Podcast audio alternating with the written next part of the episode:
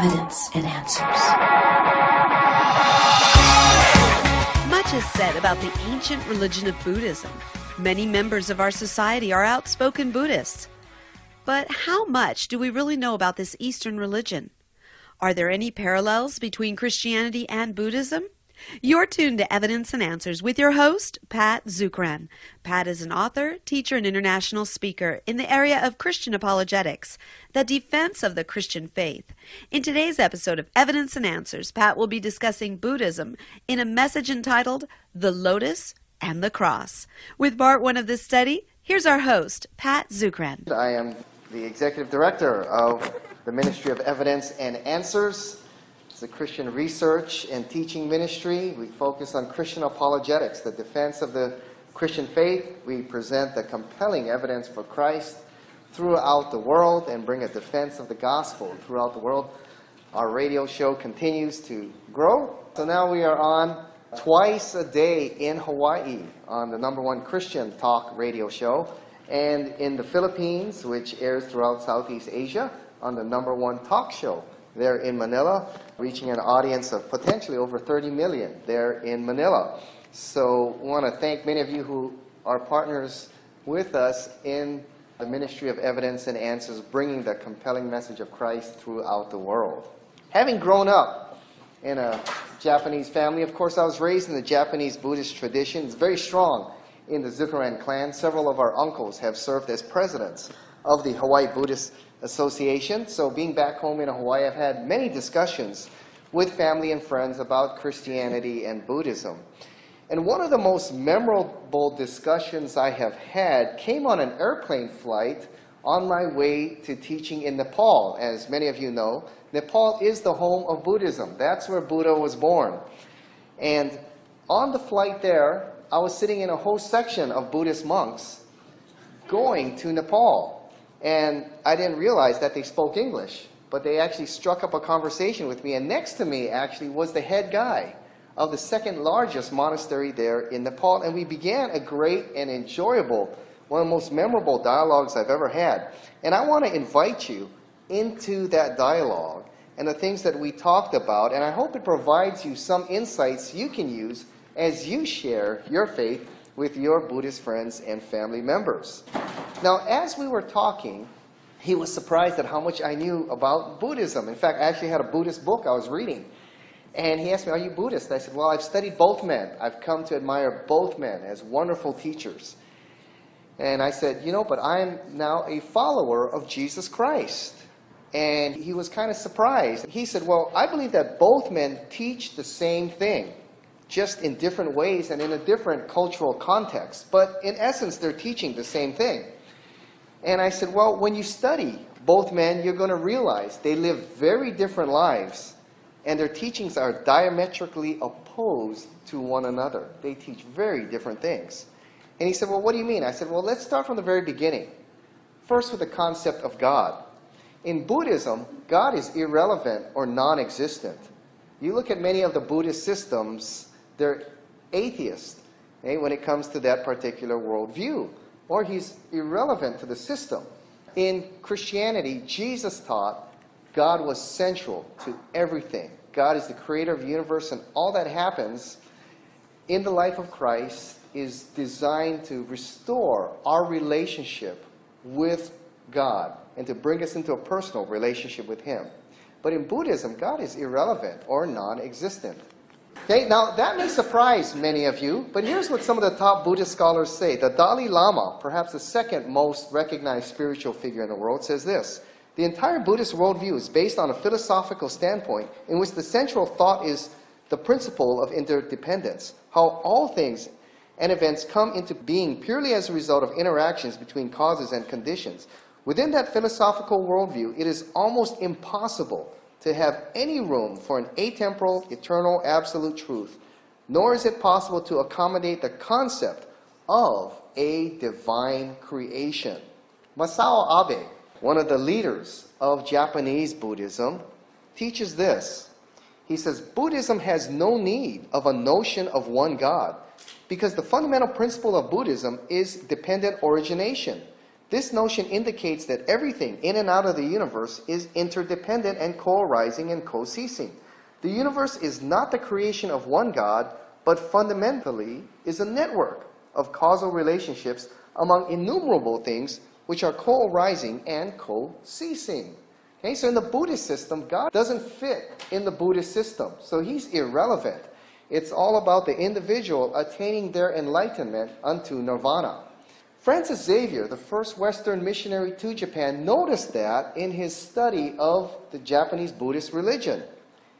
He said this, he said, the Japanese doctrines teach absolutely nothing concerning the creation of the world, of the sun, the moon, the stars, the heavens, the earth, sea, and the rest, and do not believe that they have any origin but themselves. The people were greatly astonished on hearing it said that there is one sole author and common father of souls, by whom they were created. This astonishment was caused by the fact that in their religious traditions, there is nowhere any mention of a creator of the universe. And here is one of the great voids in the Buddhist religion. There is an absence of a relationship with the creator of the universe, and therefore the answers to the origins of the universe and why the universe is here and why we exist remain unanswered in Buddhism. However, central to the teachings of Jesus Christ is our relationship with God, the creator of all things.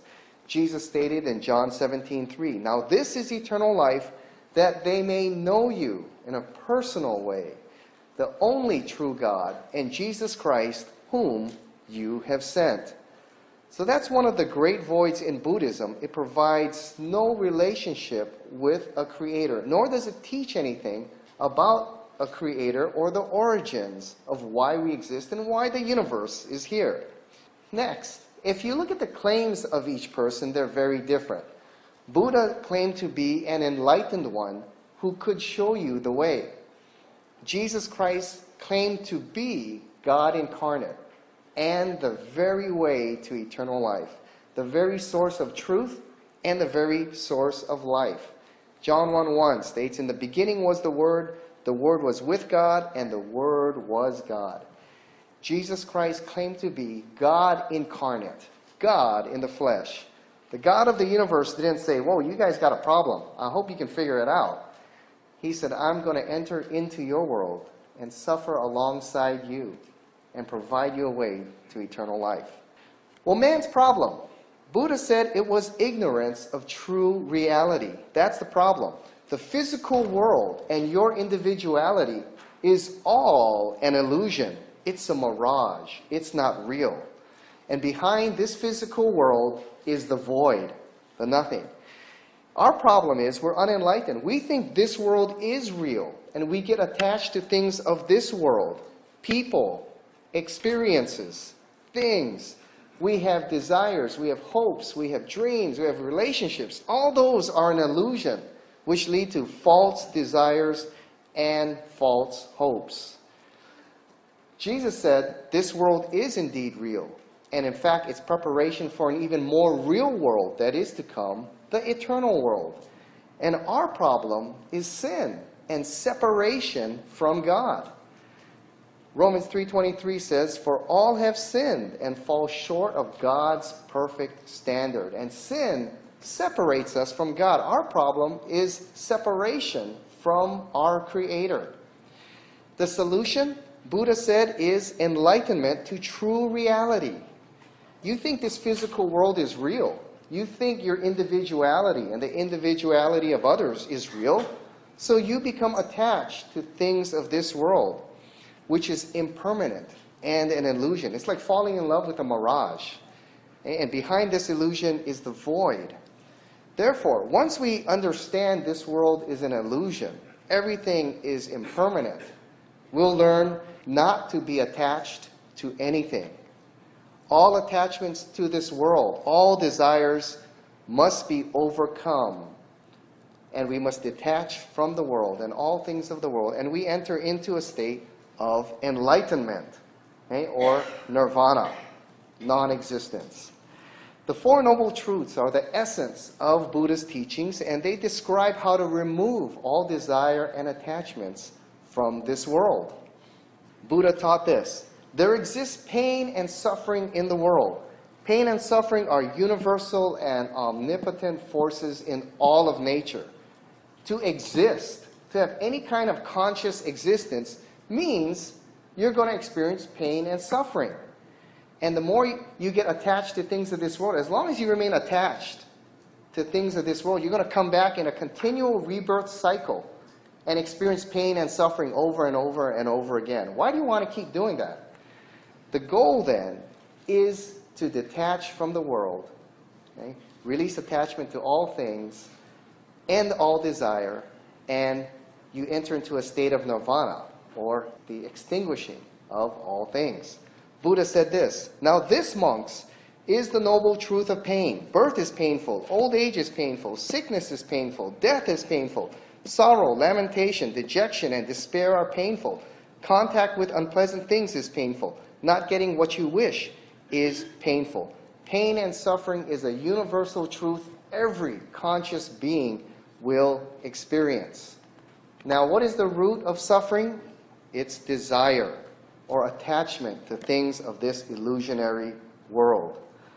We let ourselves get attached to the mirage of this world, to relationships, to people, to experiences, to hopes, to desires. They're all a mirage, and they lead to pain and suffering. The solution? True enlightenment, to understand this world is a mirage and an illusion, and to detach from everything in this world. And suffering will cease when all desires and attachments to this world cease. That's why the true Buddhist lives as a solitary monk. The true Buddhists, all they own is their orange robe and a begging bowl. They don't marry, they live a solitary life, detachment from the world. And you extinguish all desires by following the Eightfold Path.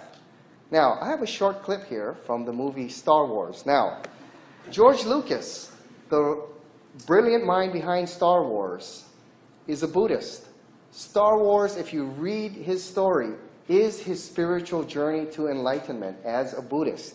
All right? And Buddhist themes are replete throughout Star Wars. Right? Now, in this particular scene, in Star Wars, the Jedi represent the ideal Buddhists. They do not marry. They have no attachment to this world. They just go around rebalancing the force in the universe. All right? Now, they represent the ideal monk. They're not attached to anything in the universe. Now, in this particular clip, Anakin Skywalker, before he becomes Darth Vader, is secretly married to his wife Padme and has visions of her pain and suffering. All right? He goes to the great Jedi Master Yoda with these visions of pain and suffering to receive advice from Yoda as to how to deal with this. And so let's take a look briefly at what Yoda says, how to deal with pain and suffering.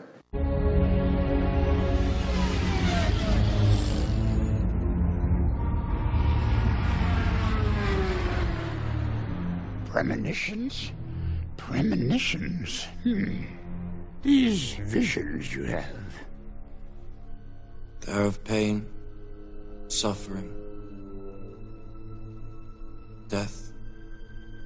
Yourself you speak of, or someone you know? Someone. Close to you? Yes. Careful you must be when sensing the future, Anakin. The fear of loss is a path to the dark side. I won't let these visions come true, Master Yoda.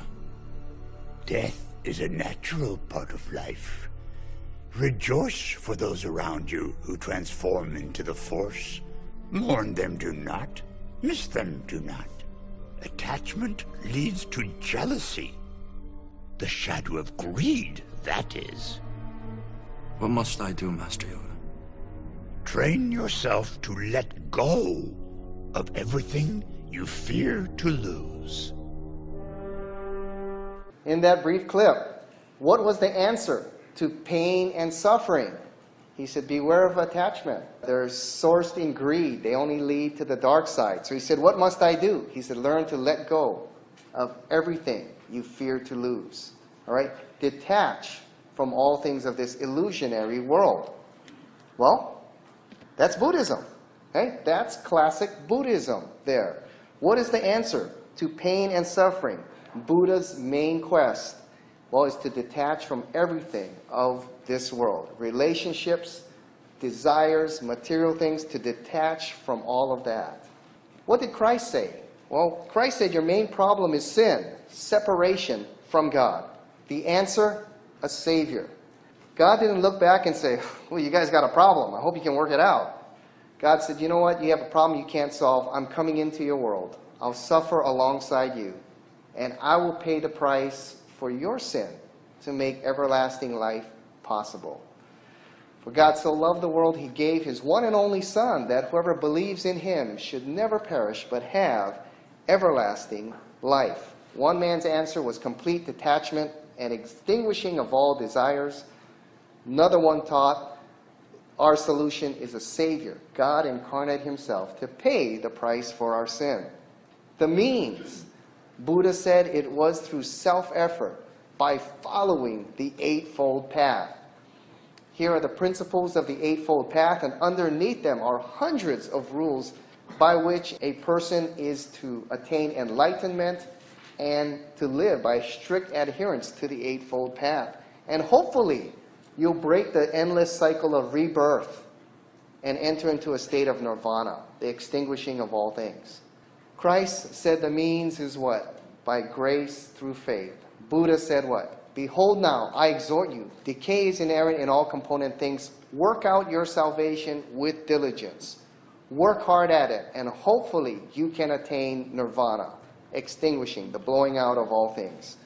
Christ said what? There's nothing you can do to attain salvation. It's an impossible standard. I've done it all on the cross. I've done it all. All you need to do is to receive the gift of grace that I have provided through my death and resurrection from the dead.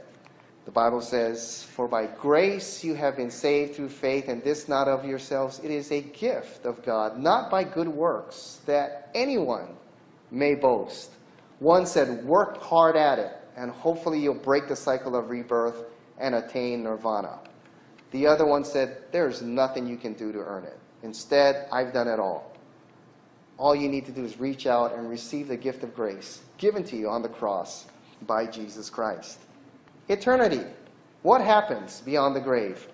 Buddha said, as long as you remain attached to things of this world, your identity, others, your desires, your hopes, your dreams, you're going to keep coming back into this world and once again experience pain and suffering again and again and again, until you completely learn to detach from the world and end all desires, and you enter into a state of nirvana. Now, nirvana is not heaven as we know it. It's a state of nothingness. It's entering the void, the extinguishing of all. All right? That's what nirvana means. It means to extinguish, like the blowing out of a flame or a candle. Now, what exactly nirvana is, no Buddhist scholar has been able to clearly say. All right? Even Buddha himself said it was not describable. Dr. Suzuki, the Zen master, the apostle of Zen Buddhism to America, quoting the Buddha, I believe the Buddha said this, there is, disciples, a condition where there is neither earth nor water, neither air nor light, neither limitless space nor limitless time, neither any kind of being, neither ideation or non-ideation, neither this world nor that world. There is neither arising nor passing away, nor dying, neither cause nor effect, neither change nor standstill. Whatever that is describing, it's a state of nothingness. All right? What did Jesus say? Jesus said, there's not an endless cycle of rebirth. Your decision about Christ here will determine your eternal destiny, either eternally with God or eternally separated from God in a place called hell. And the offer for eternal life comes by receiving the gift of grace given through God's Son, Jesus Christ. Jesus said, whoever believes in the Son of God is not condemned, but whoever does not believe stands condemned already, because he has not believed in the name of God's one and only Son. And finally, on the problem of pain and suffering, Buddha at best offers an escape by denying reality, by denying all your basic desires, your hopes, your dreams, your love of anything in this world and relationships. By denying all of that, hopefully you can escape the cycle of rebirth and enter into nirvana, or the extinguishing of all. Jesus offers hope and victory over sin and death through his death for sin and resurrection from the dead. Jesus said in John 11, "I am the resurrection and the life. He who believes in me, even though he dies, shall live, and whoever lives and believes in me will never die." Well, can both be true at the same time? Well, we have what's called the first principle of logic, all right? The basis of all logic. It's called Aristotle's law of non-contradiction. We apply it every single day. It's the basis of all thought and logic. Basically says this: opposites cannot be true at the same time and in the same way. This is a universal law. Everyone around the world at all times applies. Everyone in the culture acknowledges and applies this law. And you can't have a coherent conversation without applying this law, all right? If you came up to me and said, "Pat, are you speaking at the 10 a.m. service today?" And I said, "Yes, I am, but I am not." There's no sense at all. "Well, will you be at the Santa Clara Japanese Church?" "Yes, I'll be there, but I won't be there." It makes absolutely, you can't have a coherent conversation without applying the law of non-contradictions. Opposites cannot be true at the same time and in the same way. Now, Muslim philosopher Avicenna made his point quite clearly. He said this: anyone who denies the law of non-contradiction should be beaten and burned until he admits that to be beaten is not the same as not to be beaten, and to be burned is not the same as not to be burned. Right? Now, a bit extreme, but he makes the point. Now, since the teachings of Buddha and Jesus are mutually exclusive and contradictory, both cannot be true at the same time and in the same way. If God exists, the proposition God does not exist cannot be true. All right? If salvation is by good works, then the teaching salvation is not by works, but by grace. They both cannot be true at the same time. You're teaching contradictory truths here. So since they're both mutually exclusive, both cannot be true at the same time. Well, then the Buddhist priest, after we went through that, he says, "I see they're teaching different things. Well, how do you know which one is true?" And I said, well, that's the question, isn't it? How do we know which one is true? Can we know? And I said, the way you know is looking at the evidence.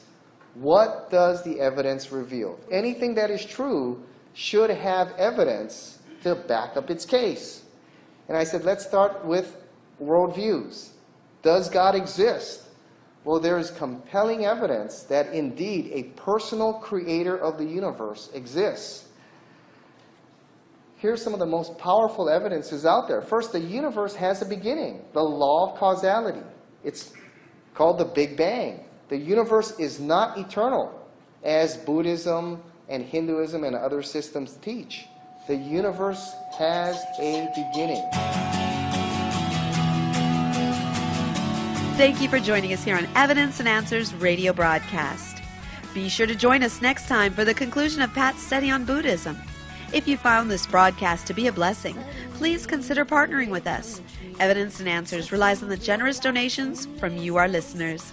For the opportunity to donate and keep us on the air, that's evidenceandanswers.org.